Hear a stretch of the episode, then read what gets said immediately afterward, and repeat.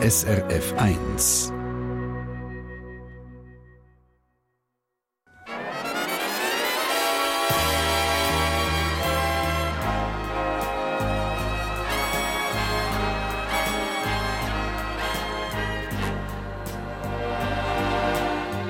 Persönlich.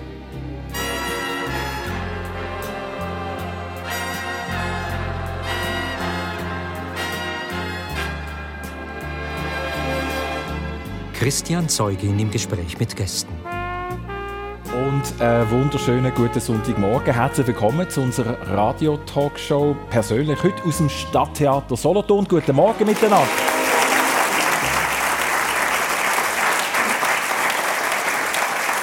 Es sind Geschichten direkt aus dem Leben, die wir in dieser Stunde kennenlernen, wenn es einem plötzlich zum Beispiel in eine andere Landesregion verschlägt, per Zufall, oder wenn vielleicht das Schicksal seine Hände im Spiel hat. Von der Liebe für Berge oder die Faszination vom Kloster. Ich freue mich auf jeden Fall sehr auf meine beiden Gäste. Auf der einen Seite ist das Fabienne Notter. Wenn es draussen kuttet, behaltet sie die Ruhe. Sie hat auch schon einen Hurricane in der Karibik erlebt und sagt, ich komme immer wieder in Krisensituationen, die ich dann lösen muss oder darf. Starke Nerven, keine Angst vor dem Sturm und dazu eine große Liebe für die Bergwelt. Kein Wunder ist sie die erste Präsidentin vom SAC Wissenstein. Ihr Brot verdient sie als Leiterin von der Caritas Aargau und Caritas Solothurn. Sie ist 47, glücklich liiert und wohnt dort Solothurn. Schön bist du, Fabienne Otter. Guten Morgen.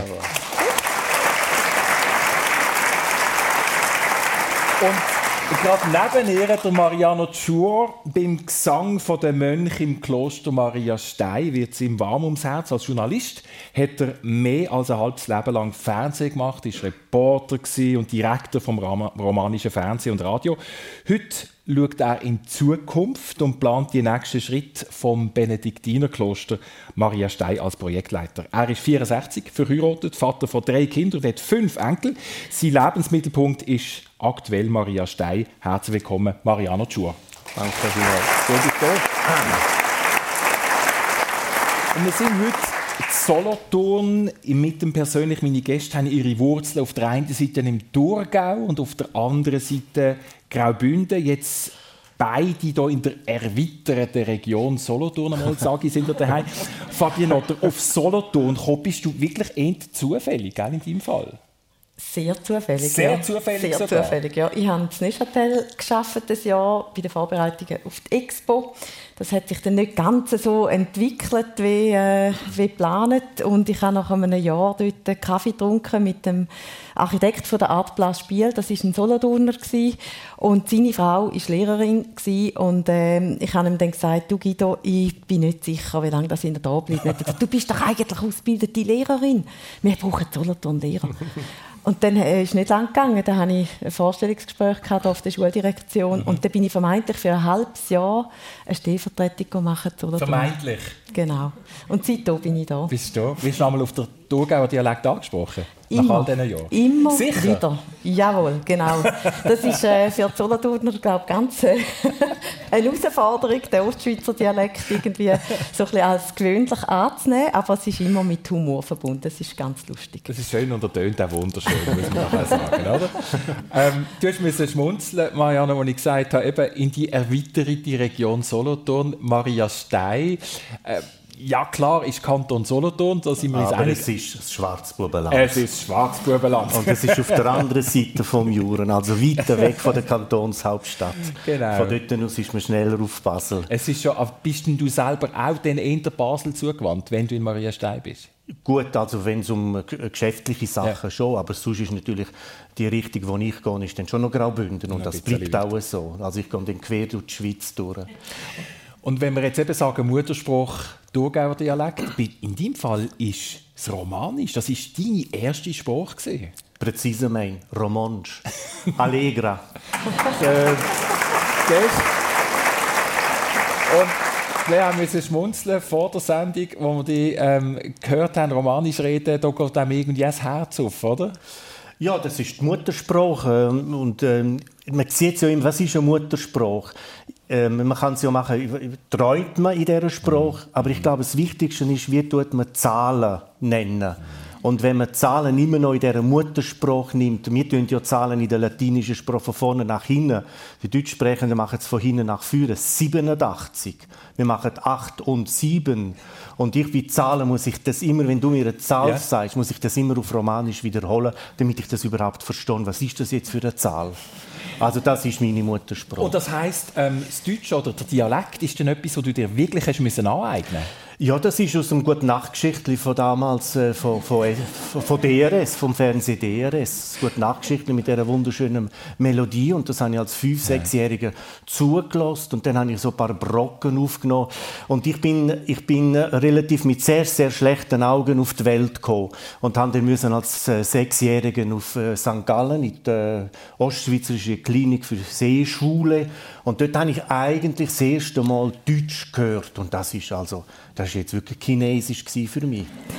Unglaublich. Und doch bist du später, all die Jahre, eben dann auch als Reporter, also im deutschsprachigen Fernsehen, in Anführungszeichen, äh, bist tätig gewesen. Also irgendwann genau. hast du genau. den umgeschafft. Ja, und alle haben gemeint, mein Gott, redest du ein schönes Bündner Dialekt. Jawohl. Was heisst das? In Graubünden gibt es tausende Formen von Mundarten. Mhm. Ich rede einen, einen, Dialekt, wie die Rätoromaner reden, mit Fallfehlern, mit, mit falschen äh, Betonungen. Und das, das habe ich zusammengeschustert aber hat sehr viel Charme auf jeden Fall. Du merkst es auch, die Reaktionen auf dem Publikum. Als ich Hurricane gesagt habe, Fabian Notter, ähm, hat es hier im Publikum grosse Augen gegeben. Ähm, Marianne hat auch so übergeschaut. Das klären wir kurz auf. Das Jahr war 1998, Fabian Notter war damals 22, plus minus, oder? In der Dominikanischen Republik. Nicht als Touristin, sondern als Reiseleiterin. Was ist denn passiert? Ja, ich habe so einen kurzen Exkurs gemacht dorthin, weil es mich interessiert hat, die Diskrepanz zwischen dem All-Inklusiv-Tourismus und dem Leben der Einheimischen kennenzulernen. Und habe dann ähm, hier gerade noch in einem Hotel geschafft, an der Rezeption. Und dann hat sich ein großer Hurricane angekündigt. Hurricane George ist das gewesen, Der George, du hast recherchiert, danke. genau. da ist der George auf uns zugekommen und dann haben wir uns müssen verbunkern, mitten in dem Hotel, in der Disco. Es hatte keinen Keller gehabt, aber die Disco, die war am besten geschützt gewesen. Alle Hotelgäste und wir sind dort zwei Tage eingebunkert gewesen. Und dadurch, dass ich dort äh, Englisch und Französisch und Deutsch und auch mittlerweile ein Spanisch können, habe ich so eine Vermittlerrolle übernommen und, und immer alles übersetzt und, und, und äh, allen alles erklärt. Und das war eine spannende Erfahrung, weil die Touristen die sind äh, ziemlich panisch waren. Und äh, ich habe dann plötzlich so eine Rolle übernommen, wo ich die Leute angefangen habe beruhigen und besänftigen. Und äh, das war eine ganz spannende Erfahrung gewesen, so als junge Frau. Das heisst, Sie sind wirklich in der Disco eingeschlossen gewesen. Jugendliche genau. fänden das jetzt ganz toll, wenn Sie mehrere Tage endlich einmal in der Disco für drei Tage. Ähm, aber, aber das ist eine, eine Ausnahmesituation, die man eigentlich sonst nur aus einem Katastrophenfilm kennt, oder? Ja, es ist wirklich ziemlich eine Katastrophe gewesen. Es hat auch dann, äh, glaube über 200 Tote gegeben und ähm, es ist wirklich, als wir rausgekommen sind, draussen, das Lamm ist völlig weg, wegradiert gewesen und ein Haufen Häuser sind, sind äh, weg gewesen und Bäume umgeknickt und sind da vom Hotel ist im Zeug umgeflogen. Das Hotel ist in dem Sinn schon noch ganz gewesen. Man hat einfach eine Spuren gesehen, aber das ist natürlich ein gut gebautes Gebäude gewesen. Aber so die Häuser von den Ärmeren, mhm. die sind natürlich viel, äh, die sind nicht, nicht Erdbeben und Hurricane sicher. Und äh, ja, das ist eine ziemliche Katastrophe gewesen. Und was mich dann besonders geärgert hat, ist, als wir nachher wieder rausgekommen sind und dass sich alles beruhigt hat, äh, hat es tatsächlich Hotelgäste gehabt, die irgendwie angefangen haben zu reklamieren, sie wollen das Geld zurück, ihre Küsse stinken oder ihre WC-Spülung nicht mehr. Und dann habe ich gefunden, jetzt, jetzt, bin ich mal nicht mehr einfach das nette Mädchen an der Rezeption und habe meint oder andere ein bisschen weiter verlesen. Also jetzt einfach mal ein bisschen froh sein, dass er so gesund ist und dass alles gut über die Bühne ist für ihn.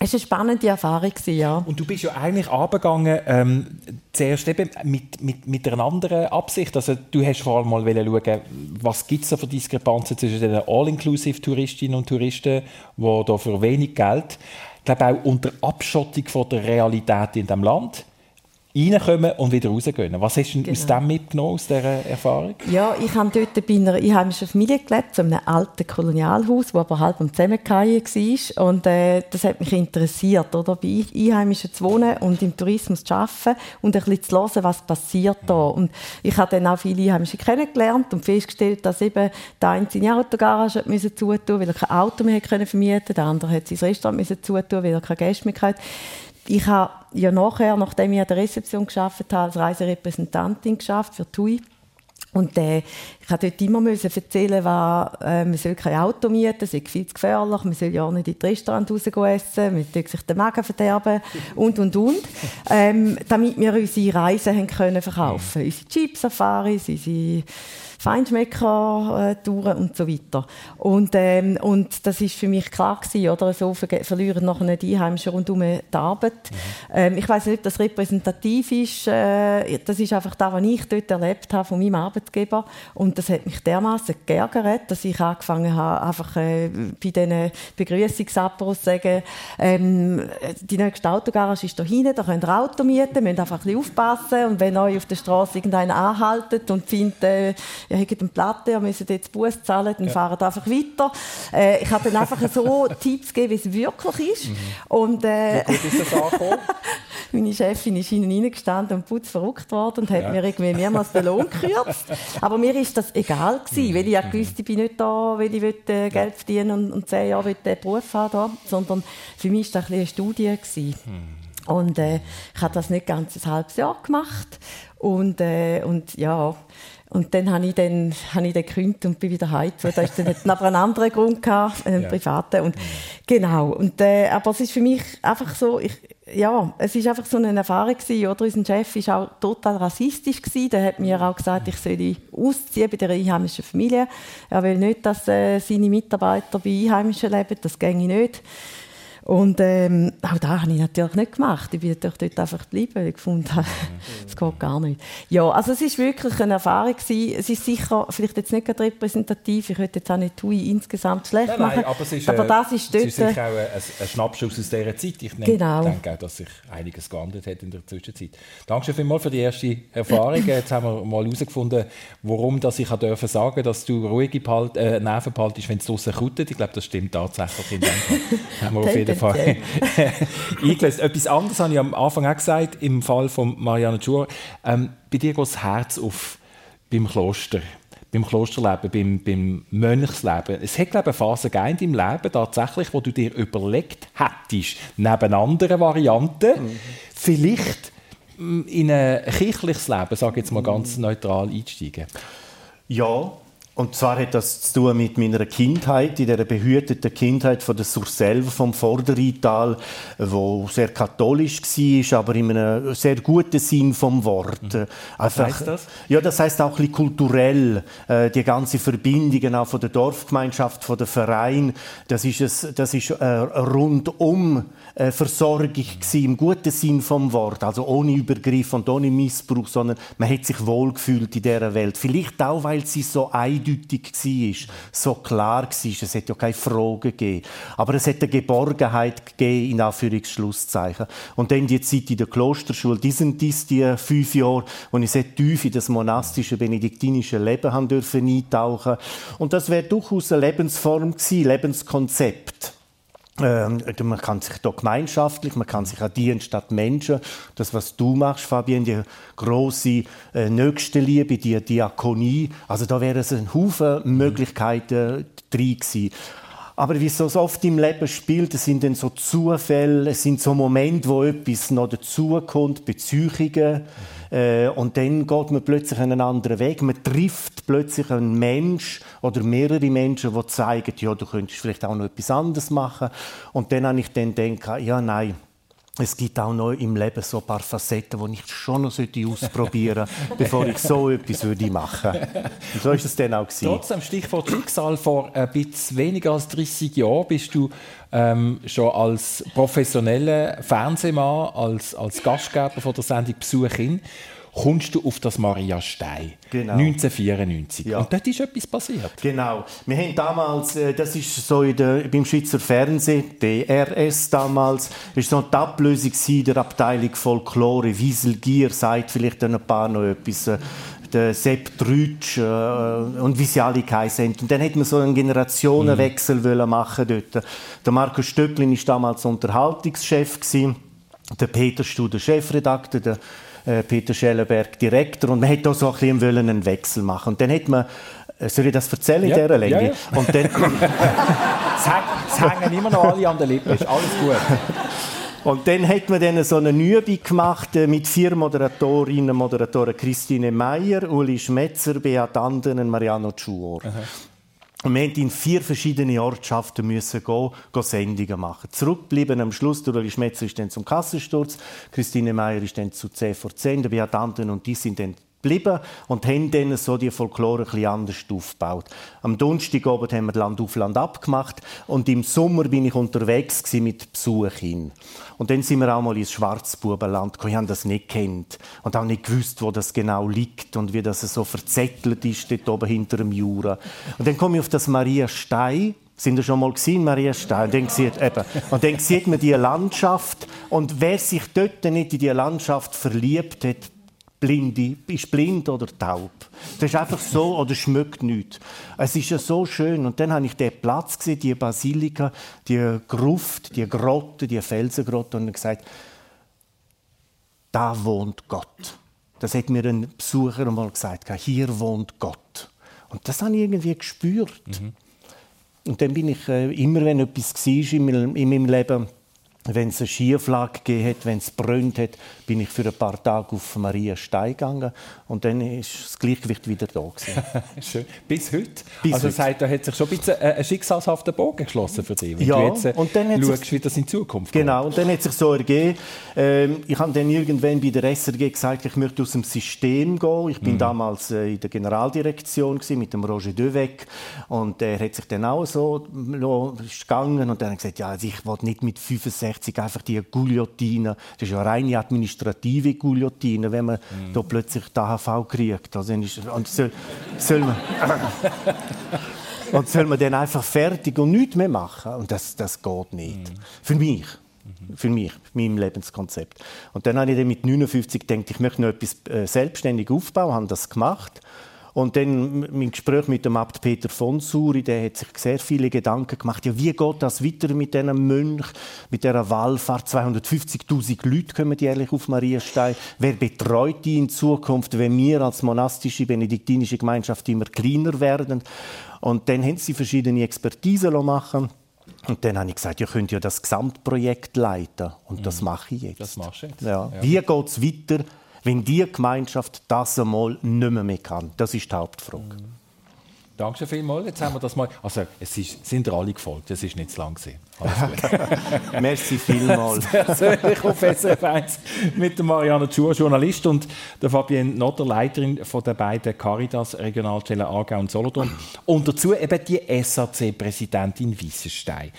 Mit dem ähm, ist sie eine Pionierin, erste Frau in dieser Position.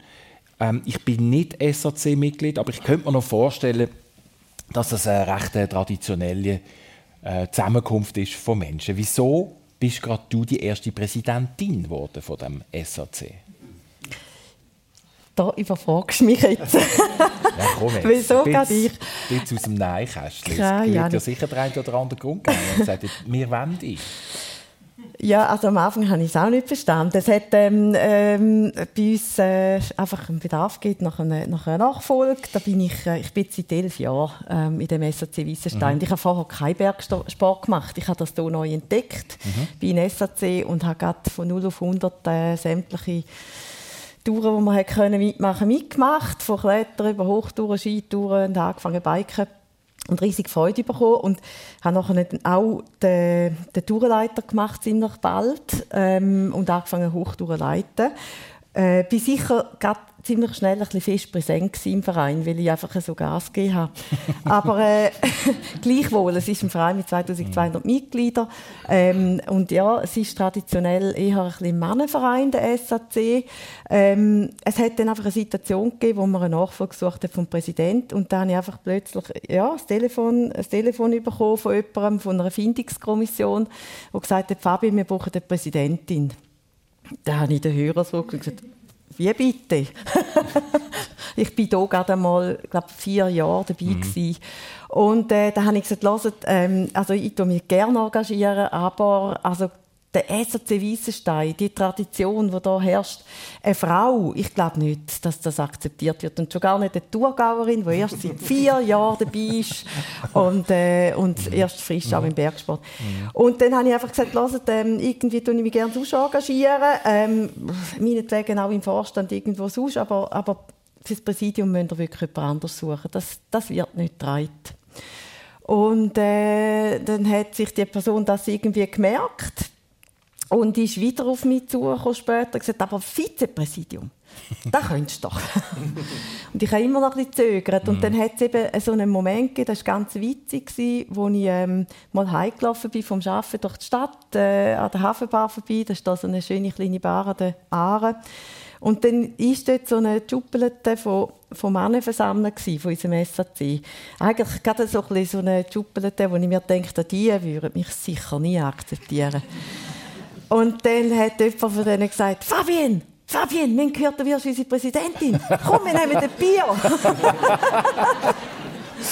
Und ich habe keine Ahnung, ich weiß bis heute nicht, warum die, die ja. wie das passiert ist. Auf jeden Fall bin ich dann so dort gestanden und dachte, oh, jetzt, äh, jetzt verhebt das Argument nicht mehr.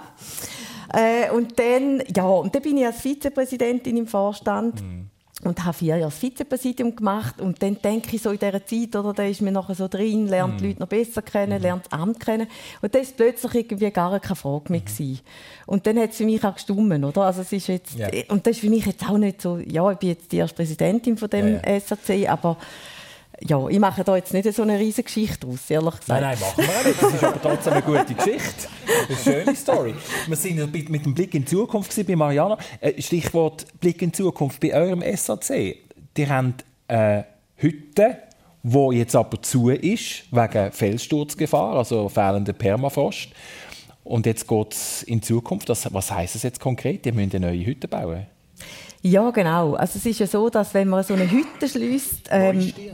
die? ist auf dem Kanderfirn, also hinter, hinter dem Blümnis Alpmassiv. Ähm, Gastretal kommt man rauf, man kommt von Pfaffer Alp hinein rauf. In welchem Kanton sind wir? Äh, Bern. Ah, gut. Und es ist also recht, ich, das ist eine gute Frage. Ich bin nämlich gestern, kann man schnell sehen, wo, wo der, äh, glaube mal eine neue WC-Anlage dort oben eingewählt haben. Man genau. läuft also recht. Es gibt so eine Fotoreportage auf der Webseite vom SAC Weissenstein, wo man sieht, zuerst ist es noch schön grün und dann irgendwie mal geht es über den Gletscher und dann wird es also geht steil drauf. Die Leute haben äh, Steigeisen und, und, und Seil dabei. Also das ist ein recht, ein rechter ein Tippel, wie wir würden sagen, bis man dort oben ist, oder? Und jetzt ist die Hütte zu. Ja, genau. Also Muttonhütte, ich weiß gar nicht, ob wir den Namen ja. genannt ja. Das ist Muttonhütte. Die, ist, äh, die hat müssen zutun wegen Fehlsturzgefahr, mhm. tatsächlich. Ähm, und mittlerweile haben wir auch ein Nutzungsverbot. Und eben so in so einem Moment heisst das für eine Sektion, jetzt müssen wir uns damit auseinandersetzen, was wir machen. Mhm. Bauen wir die Hütte einfach zurück, das muss man, oder bauen wir eine neue. Und es ist so, das ist eine von 152 SAC-Hütten, die es gibt. Und es ist einfach so, wenn man diese Hütte zurückbaut, dann darf man dort nie mehr eine neue Hütte mhm. bauen. Äh, das heisst, man hat als Sektion auch eine Verantwortung. Man kann nicht einfach sagen, ja, wir haben jetzt keine Lust, wir lassen es jetzt einfach mal sein, dann ist es nachher vorbei. Fertig. Oder? Ja. Man muss sich da wirklich der Verantwortung bewusst sein und sich das bewusst überlegen, wenn wir da als Sektion, wenn wir den Raum weiterhin zugänglich machen. Es ist ja so, man läuft eigentlich von vier Seiten zu dieser Hütte und man hat überall sicher etwa sechs Stunden, ähm, bis man bei den Hütten ist. Das ist eine äh, hochalpine Tour, ähm, Hochtour mit Seil und Gestellten und so. Mhm. Und der Raum wäre sonst kaum mehr begehbar. Fertig, ja. Also man genau. läuft nicht zwölf Stunden. Man kann schon, aber es ist auch dann gefährlich, solange der Gletscher noch ist, weil im Verlauf des Nachmittags sieht man eigentlich nicht mehr über den Gletscher, wegen der Gletscherspalten. Das heißt, das ist wirklich so eine, so eine Frage, die man sich stellen muss. Und diese Frage haben wir uns als Sektion äh, dürfen stellen. Und die Herausforderung ist ein bisschen, wir haben ja zum Glück vor ein paar Jahren ähm, die Hütten einmal noch zum Neuwert versichern lassen. Das ist unser Hüttenchef, der auf die gute Idee gekommen ist. Und da profitieren wir jetzt davon. Das heißt, dass wir äh, von der Gebäudeversicherung 1,8 Millionen überkommen, wenn wir einen Neubau machen, oder? Das heißt aber auch, dass wir zeitlich unter Druck sind, mhm, weil in fünf Jahren muss die Hütte mhm. stehen. Von dem Moment an, wo das Nutzungsverbot gilt, das ist Mai, 7, äh, Mai 22, muss ähm, die Hütte fünf Jahren stehen. Und wenn wir jetzt anfangen zu rechnen, man kann in den, in den Bergen nur im Sommer bauen, in den Sommermonaten, dann muss das Wetter noch stimmen, es darf nicht äh, turbulent sind und so. Und äh, dann nachher kommt man schnell darauf, dass wir im Sommer 25 bauen müssen falls im Sommer 25 nicht fertig wird, müssen wir am 26 können fertig machen, ja. oder? Mhm. Sonst zahlt die Gebäudeversicherung ja. nicht. Und wenn man jetzt noch weiter zurückrechnet, dann ist man schnell eben beim Punkt, wir haben an der Hauptversammlung im Januar darüber entschieden, ob wir neu bauen oder nicht. Äh, haben wir müssen, sonst wären wir, wären yeah. wir äh, mit dem Architekturwettbewerb, mit der ganzen Planung und Materialbestellung und so würden wir sonst nicht durchkommen. Genau. So, also du hast volle Volles Programm. Volles Programm. genau, im Mai haben wir herausgefunden, dass wir Gas geben müssen.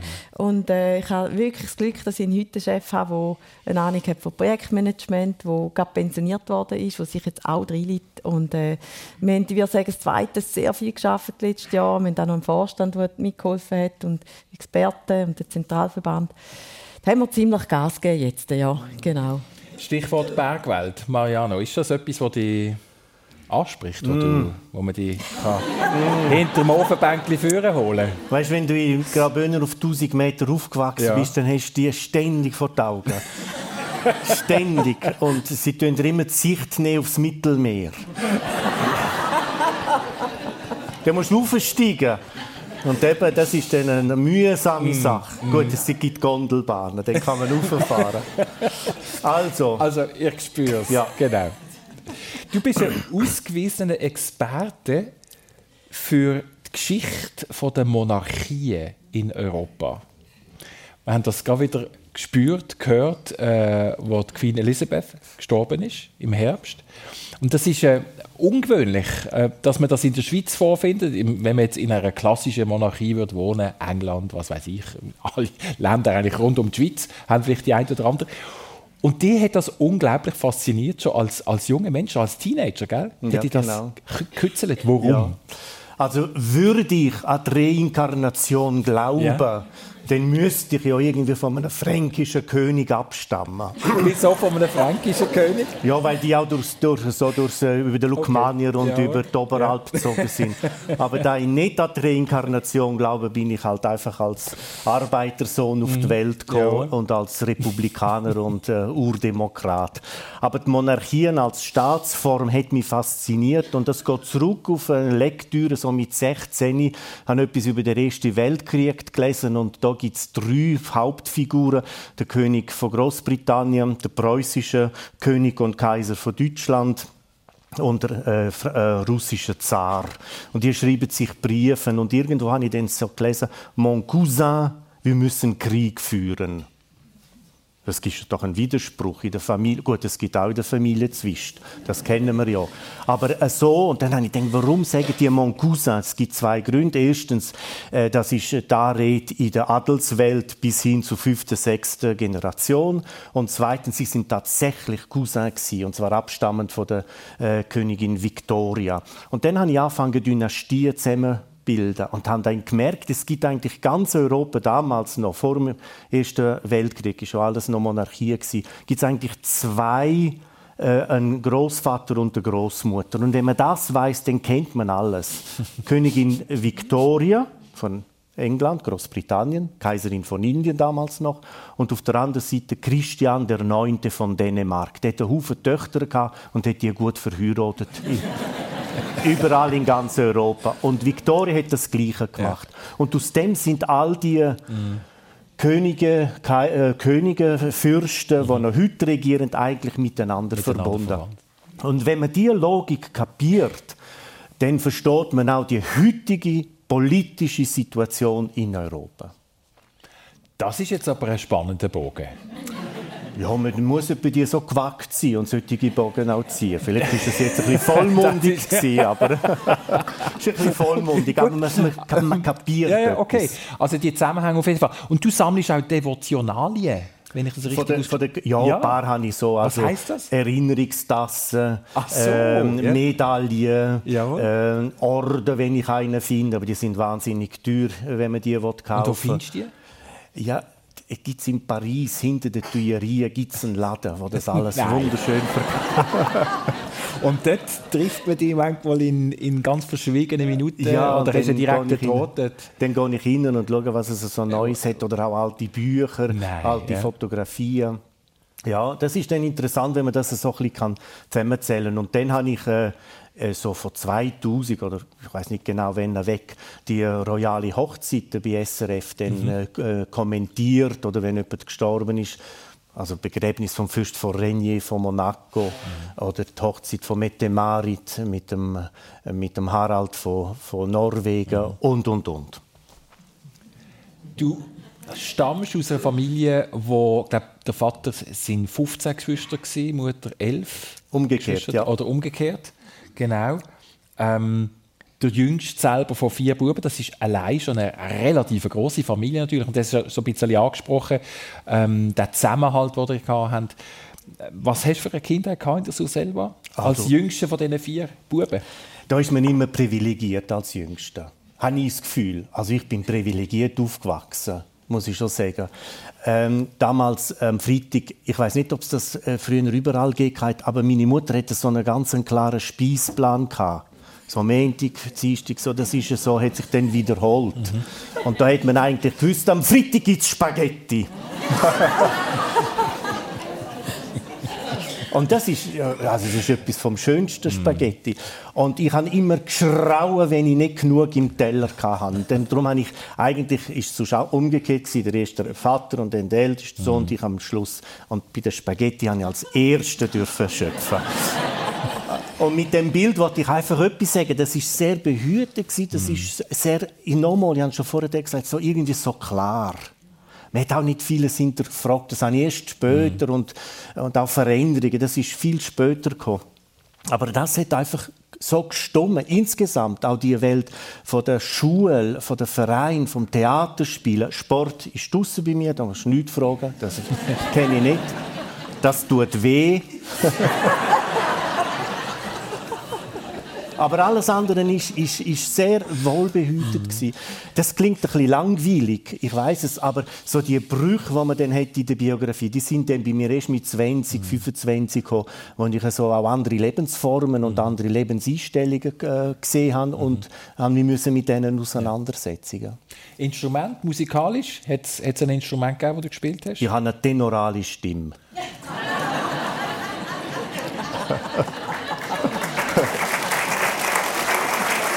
Das ist der Bogen zu der Fabienne. Fabienne hat sehr gern Saxophon gespielt, aber sie ist nachher Querflöte geworden. Warum? Ja, ich bin in einem Dorf in Thurgau aufgewachsen. Dazu mal, glaube ich, 900 Einwohner irgendwie. Wir sind Radolf? ja, genau. genau. Jetzt haben wir uns mit Schönenberg verbündet, jetzt sind wir ein bisschen grösser. Aber eben, und dann ist man einfach so im, im Musikverein, Turmverein und Paddy. Also einfach so, was es so gibt, mhm. oder? Wo man selber aufs Velo kann hocken und kann herfahren mhm. und wo nicht so viel kostet. Und ähm, bei uns im Musikverein hat es einfach hier geheißen, ja, wir brauchen dort niemanden, der Saxophon spielt, aber wir brauchen Querflöte. Und dann habe ich halt Querflöte gelernt. Ja. Es tönt jetzt nicht wahnsinnig inspiriert. So. Ja, ja, es ist... Also das spielst du heute nicht mehr? Ja, ich muss ehrlich sagen, mir wird es immer wieder gelust, aber ah. ich habe das Problem, ich habe so lange Tage und wenn ich dann um Mitternacht mal Zeit hätte, wollen meine Nachbarn nicht hören, wenn ich Querflöte spiele. ich ja. hätte also tatsächlich Lust, aber ich müsste irgendeinen Keller haben, wo mit Eierkarten und Schachteln und so... Mhm und dann würde ich durchaus, dann wäre ich wahrscheinlich gefährdet, dass ich zur Nacht würde irgendwie dort unten Klavier und Querflöte spielen. Aber du sagst, deine Eltern haben dir relativ viel äh, Verantwortung überlassen. Wie sie gesagt haben, du kannst alles, was du selber kannst erreichen mit dem Velo, ähm, das darfst du machen. Ja, es ist sogar noch weitergegangen. Meine Mami hockt gerade unten und schaut gespannt.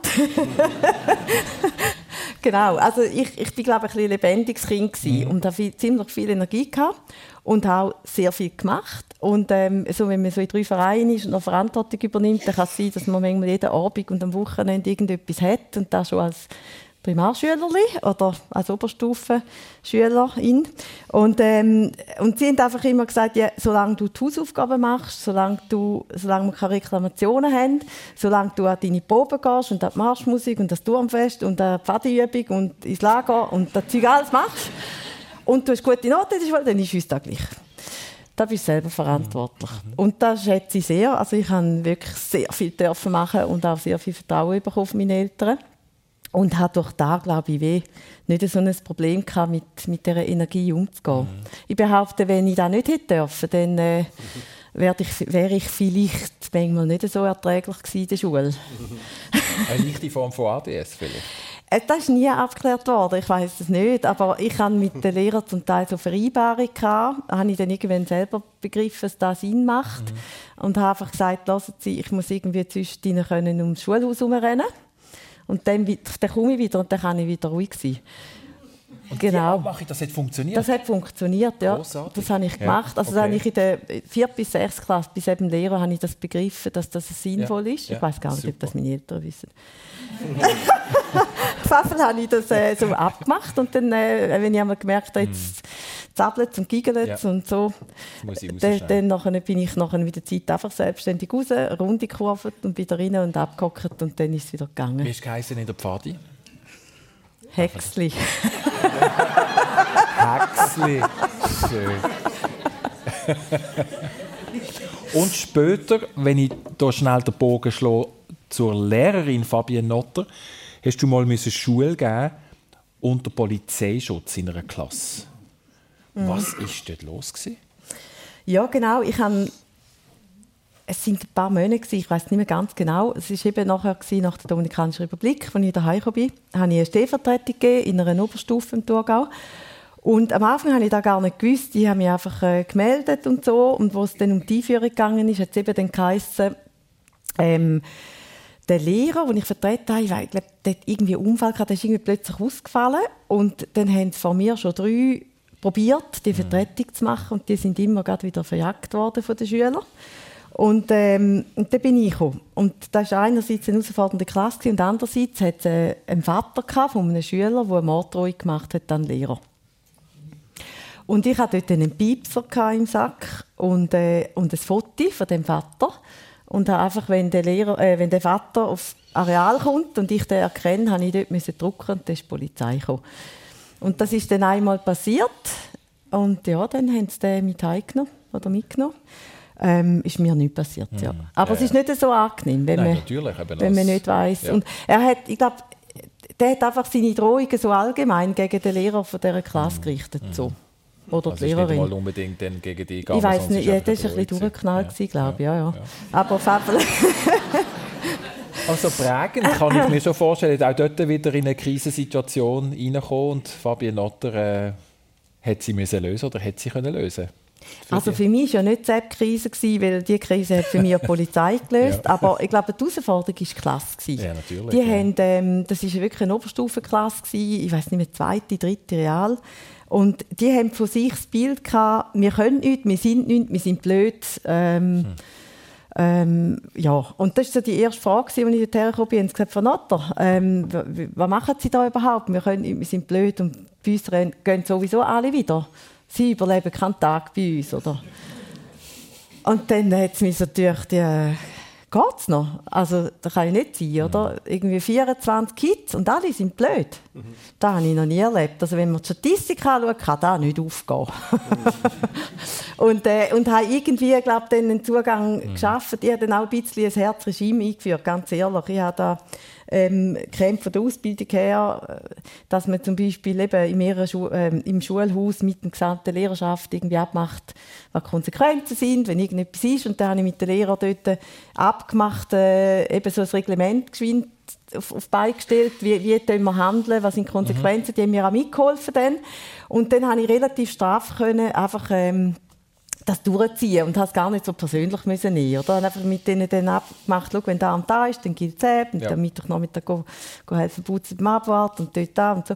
Und dann habe ich einfach gesagt, schau jetzt, Thomas, jetzt weisst du, was, was heisst jetzt da? Ich so, ja, schau, das ist dein Problem, nicht meins. Also, du kannst gerne, wenn du anständig tust, wieder da bei uns mitmachen. Aber, äh, und irgendwie, ich, ich weiß nicht recht, wie es gegangen ist. Weil, ähm, äh, haben die mir dann plötzlich ein bisschen aus der Hand gefressen und nach drei Monaten, glaube ich, ist es haben sie dann gar nicht mehr so Freude gehabt, dass ich wieder gegangen bin. Lustig. Ja. Ja. ja, ja. Und ich habe das Gefühl, also. ja. Also es ist nicht so, es war nicht so einfach, wie es tönt. Das war schon hart ja, für mich klar, auch. Aber, aber was mir vor allem gefallen hat, am Schluss, am Schluss haben sie nicht mehr gesagt, wir sind blöd und wir können ja. nichts. Und, und das war mir eigentlich das Wichtige, gewesen, oder? dass sie wieder das Gefühl hatten, wir können und mit, mit, uns kann man. Oder? Und da, das ist, glaube ich, so ein bisschen gelungen. Es braucht manchmal der Esprit von einem jungen Menschen, das, weil du bist ja sehr Da bin ich auch noch recht jung. Gewesen, ja, genau. genau. Das, ähm, der junge Esprit vom jungen Journalist ähm, Mariana Tschur kommt mir da in den Sinn, wo gleich mal Hans-Peter Löbrümann geschrieben hat, was er, was, was er da macht in der Zeitung, das sei Boulevard. Genau. Und das hast du eher gemeint mit einer kritischen Note, Genau, ja. ja. also in einem negativen Sinn, ja. ja. Und dann ist Folgendes passiert, Hans-Peter Löbrümann ähm, damals Journalist aus, dem, nein, aus St. Gallen ist er auf Kur und hat die ganze Zeitungslandschaft sollen neu gestalten dort und hat dann die Bühnenzeitung übernommen und dann sie eher so eben in einem Boulevardstil aufgebaut und damals in den Ende 70er Jahre, Anfang 80er Jahre ist das noch verpönt gewesen. Man hat ja noch zum Teil noch die Parteizeitungen ja. in, der, in der Schweiz und die Landschaft, die Medienlandschaft ist ja eine ganz andere als heute. Und er hat dann die einfach wollen, äh, wegnehmen von einem Parteiorgan zu einem offenen Forum und hat relativ dann heftig geschrieben äh, und schreiben. Also ganz tolle Journalisten, Andrea Massüger, Carli Bieler, Carli Just und wie sie alle geheissen haben. Tolle Journalisten, Köbi Gant dabei. Und ähm, dann habe ich das so ein bisschen verfolgt als 17-, 18-Jähriger und habe ihm dann mal einen Brief geschrieben, Hans-Peter äh, Löbrimo, Sie machen schlechten äh, Journalismus, Sie machen Boulevardjournalismus. und dann hat er gesagt, ja, dann soll ich mal kommen und ihm das erzählen, was das sagt. Bin ich gegangen und dann hat er, wenn man das auseinanderpeilt, und dann hat er gesagt, ja, möchten Sie mal eine Geschichte schreiben? Und ich gesagt, ja, das möchte ich. Und dann hat er gesagt, haben Sie eine gute Story? Und gesagt, ja, ich habe, damals ist es gegangen um ein Musical, Frisal, Frisal, äh, von einem Kollegen von mir, der das gemacht hat. Und ich bin der Meinung, das ist so gut, obwohl ich dann doch nicht gewusst haben, wie gut das ist. Aber sie haben das Gefühl gehabt, das ist so gut, das muss Schweizer Fernsehen doch übertragen. Mhm. Und dann ist das aufgeführt worden und die haben alles in die Welt gesetzt, dass das auch äh, übertragen wird und das ist nicht gemacht. Und das hat dann ein bisschen Auseinandersetzung. Dann habe ich die Geschichte geschrieben, einen Kommentar gemacht und das dem Hans-Peter Löbrimo geschickt. Und dann sehe ich mit Erstaunen, dass es auf der Frontseite einen Aufriss gibt und dass es auf Seite 3 publiziert wird. Aber das sind so die besten Seiten, mhm. nicht, äh, weiß man, die Seite 3. Und dann hat er das publiziert und mein Gott, bin ich stolz gewesen. Und dann bin ich zu ihm gegangen, hat er mich gerufen und hat gesagt, da haben Sie das Honorar, 150 Franken. So macht man Boulevardjournalismus.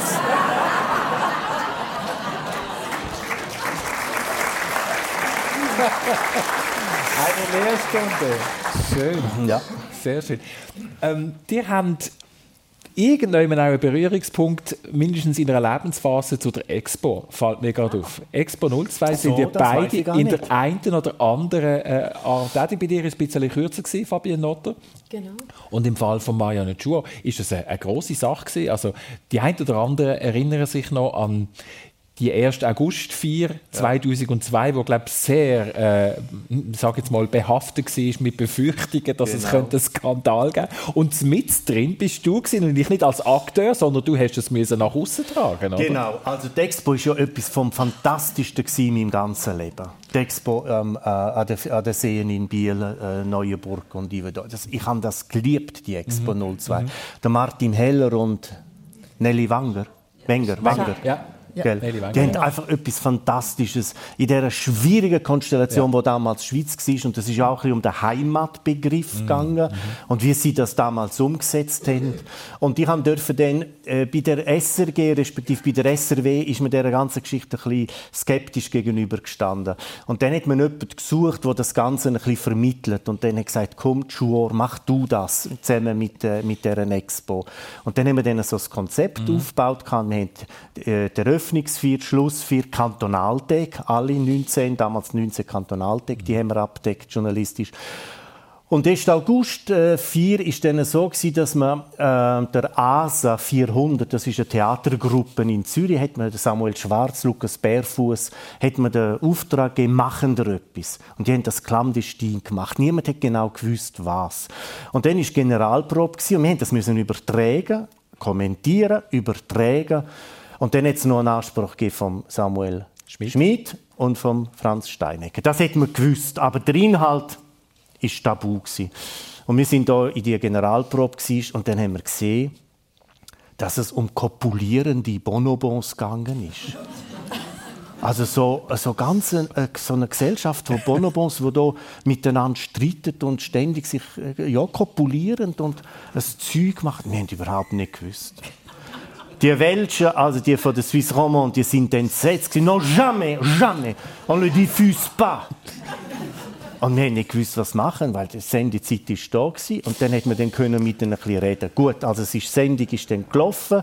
Und dann ist es zur Ansprache von Samuel Schmid. Mhm. Und ähm, der Martin Heller hat so gesagt, ja lieber keine Fahne, also keine Schweizer Fahne. Und dann sieht man den Seni Schmid zusammen mit dem Weibel. Und der Weibel hat so etwas unter dem Arm, so eine Rolle. Und ich denke, was passiert jetzt? Und dann geht der Führer auf den Pult, Rednerpult, und der Weibel rollt den Schweizer Fahnen und wirft die über das Rednerpult. Und der macht seinen Anspruch, der Semi Schmid. Und dann geht und dann kommt der Franz Steinecker, Nationalrat Uri. Katastrophen-Franz. Mhm. Und hat eine Krawatte an, also die Schopenkrawatte, Hemd, und fängt da hier alles aufmachen. Und denkt, was, warum zieht er jetzt das Hemd aus? Steht auf. Und was hat er unten dran? Ein T-Shirt mit dem Uri-Wappen. Sagt, ça c'est la Suisse. Voilà. Und du musst kommentieren. Genau. Ja. Also, es gibt sicher einfache also Sachen ich weiß, ich weiß nur, dass ich das Wort Überraschung 1, Überraschung 2, Überraschung 3 und die Bilder sind dermaßen stark gewesen. Mhm. Dermaßen, die haben ja für sich geredet und äh, nichts ist stärker als ein Bild. Mhm. Das kannst du noch tausend Worte brauchen. Und wir haben das dann auch so ein bisschen stehen. Aber es ist eine relativ so eine delikate Situation, habe ich selten in meinem Berufsleben gehabt. Und lustigerweise ist eigentlich der 1. August 2002 recht in Vergessenheit geht. Ich glaube, man redet heute nicht mehr groß über Nein. den potenziellen Skandal von damals. Oder? Aber das ist, das ist eine Krankheit von uns Menschen. Also nichts ist, mm. ist vergänglicher als mm. das, was gestern passiert ist. Wir, wir sind so in Veränderungen, mm. so im Wandel und das Tempo nimmt ja zu. Wenn ich jetzt die Leute, die hier in dem Saal würde fragen, zurückversetzen auf vor 30 Jahren. Mm. Wie viele neue Bekanntschaften haben damals gemacht? Oder mit wem sind wir begeben? Und wie viele neue Bekanntschaften macht man heute? Wie viel Interaktion hat man mhm. heute und wie viel vor 30 Jahren? Und man ist ja ständig mit neuen Situationen, neuen Menschen, neuen äh, Herausforderungen, Aufgaben konfrontiert, dass es relativ rasch vorbeigeht. Selbst auch bei älteren Leuten, die vielleicht einen anderen Rhythmus haben. Also das stelle ich zumindest mhm. fest. Man könnte das als These, ja. man könnte ja darüber diskutieren. Und darum, also die Vergänglichkeit ist auf der einen Seite etwas, etwas Schönes, Vanitas, Vanitatis, das ist etwas sehr Schönes, weil man kann wieder tourner la page, ein neues Buch aufmachen und neu anfangen. Auf der anderen Seite ist die Erinnerungskultur etwas Wichtiges, gerade auch für das Individuum, aber auch für die Gemeinschaft, dass man sich gemeinsam an etwas erinnert. Also anekdotisch ist es ja sehr schön, wenn Soldaten, Soldatinnen ab und zu zusammenkommen und sagen, weisst noch? Mhm. Und das weisst noch ist, ist, gehört zu unserer menschlichen DNA. Und wenn das vergessen geht, dann, dann ist ein Teil von unserer, ich brauche jetzt das große Wort, Identität auch geht verloren. Und darum sind Geschichtenerzähler, wie wir jetzt drei äh, sind, Geschichtenerzähler, ganze Story, das ist etwas sehr Wichtiges mhm. für uns Menschen. Das tut gut. Schön, haben wir uns auf jeden Fall teilnehmen an diesen ähm, Geschichten aus eurem Leben. Wir sind wirklich schon fast im letzten der letzten Seite von diesem Kapitel im Persönlich. Ähm, etwas, was ich glaube umtritt, Fabian Notter, äh, ist, ist die Sinnfrage. Und da sind wir vielleicht noch bei Aber Ihrer Tätigkeit. Was ist die Expo? Ah ja, Entschuldigung, ja. die Expo ganz kurz. Genau, ein Jahr lang habe ich Kommunikation, Medien- und Kommunikation nicht geschafft. Ah, so. Und ich habe bei der Eröffnungsfeier mitgemacht als Meerjungfrau. Bin ich da im Wasser. das haben wir noch hören. Meerjungfrau. Danke vielmals fürs Nachfragen. Das genau, habe ich nicht genau, gewusst. Genau, wo ja. ich die Stunde im Wasser rumgeplanscht. Ja. Äh, mega und du weißt ja, die Schweizer sind fast alle aufgestanden und aus dem Saal rausgelaufen, weil sie haben das nicht verstanden. Ja. Das ist ja von der Roman inszeniert worden. Und da hat man auch gemerkt, die zwei verschiedenen Kulturen. Kannst du dich besinnen? Sehr Plötzlich sind die, die Reihen immer leerer geworden. Und vorne nur noch der Bundesrat mit den Offiziellen. Die Leute haben das nicht verstanden. Das ist ganz eigen, es war so mythologisch genau. und mystisch. Das, da hat man gemerkt, wie weit eigentlich die beiden äh, Hauptkulturteile äh, der Schweiz sind. Mhm. Sorry. Ja, das ist alles bestens. Wir sind wirklich schon bei der letzten Minute jetzt. ich weiß gar nicht, ob ich diese Ecke noch, noch kriege. Letzte Frage in diesem Fall. Ähm, Stichwort Caritas. Wenn wir dort alles zusammenfassen, was jetzt dein Leben dir mitgegeben hat, was du prägst, ist dort die Sinnfrage an Menschen erfüllt in mhm. deiner Tätigkeit zur Caritas? Ja, ich würde sagen, also gut, ich bin eh immer so durch, durchs Leben gegangen, dass ich versuche, da etwas zu machen, was für mich Sinn macht mhm. und mit Menschen zu tun hat, für Menschen. Und Caritas, ähm, das ist jetzt wirklich glaub, der Ort, wo ich, wo ich hergehöre. Wir arbeiten äh, für sozial benachteiligte Menschen, für Menschen auch, die mit Migrationshintergrund in die Schweiz kommen und irgendwo ähm, Unterstützung brauchen bei der Integration. Und ja, das ist für mich sehr sinnstiftend. Und ähm, ich erlebe sehr viel sehr Schönes, auch halt manchmal auch anspruchsvolles. Also mhm. gerade jetzt mit den Schutzsuchenden haben wir sehr viel auch zu tun und ähm, das, wie soll ich sagen, ähm, mir ist es wichtig, etwas Sinnvolles zu machen und ich finde auch, es gibt einem extrem viel, all die Geschichten zu hören von diesen Menschen, besonders jetzt gerade von Flüchtlingen, die haben so viele Ressourcen, die wir nicht verstehen. Mhm. Also man redet viel zu viel, viel zu schlecht und man behandelt eigentlich das Asylwesen viel zu schlecht, weil man immer alles nur Negative sieht.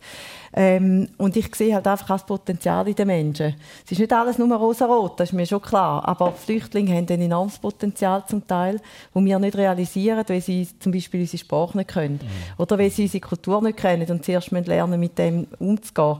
Und da würde ich mir wünschen, dass wir äh, äh, einfach so ein bisschen mehr lösungsorientiert wären, ähm, beim Menschen einfach zu sehen, wo Potenzial sind und nicht, wo eben die ja, Fehler sind oder Genau. Ein bisschen mehr Nächstenliebe würde ich mir auch wünschen. Nächstenliebe, genau. Ja. Da sind wir direkt im Kloster genau. bei Mariano. Ja.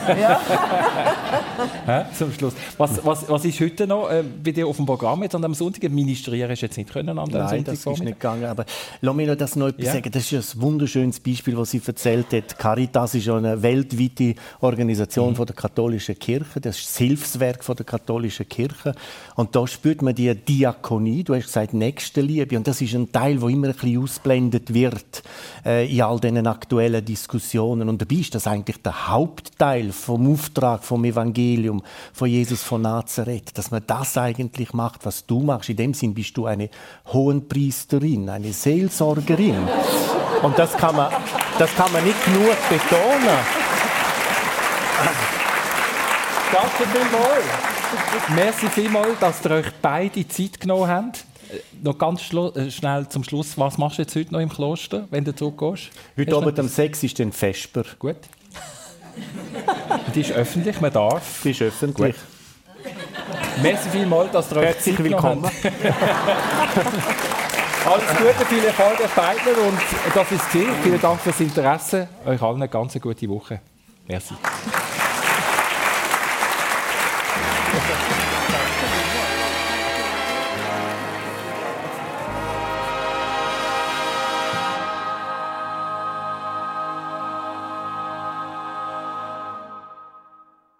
Das war es persönlich aus dem Stadttheater Solothurn. Der Gastgeber Christian Zeugin hat der Journalist Mariano Schuor bei sich und die Geschäftsleiterin von Caritas Aargau und Solothurn, Fabienne Notter. Technik Marco Gemperli und Lars Dölle. Nächsten Sonntagmorgen begrüßt euch der Dani Vorler an dieser Stelle aus dem Kammgarn, Schaffhausen. Bei sich hat er dann Flamenco-Tänzerin Nina Corti und der Spitzengastronom der André Jäger. Die Veranstaltung ist öffentlich, ihr seid herzlich eingeladen, vor Ort vorbeizuschauen. Anmelden muss man sich nicht, einfach reinkommen. Oder hört es heute in einer Woche auf SRF 1 am Radio oder als Podcast auf srf1.ch-audio. Eine Sendung von SRF 1.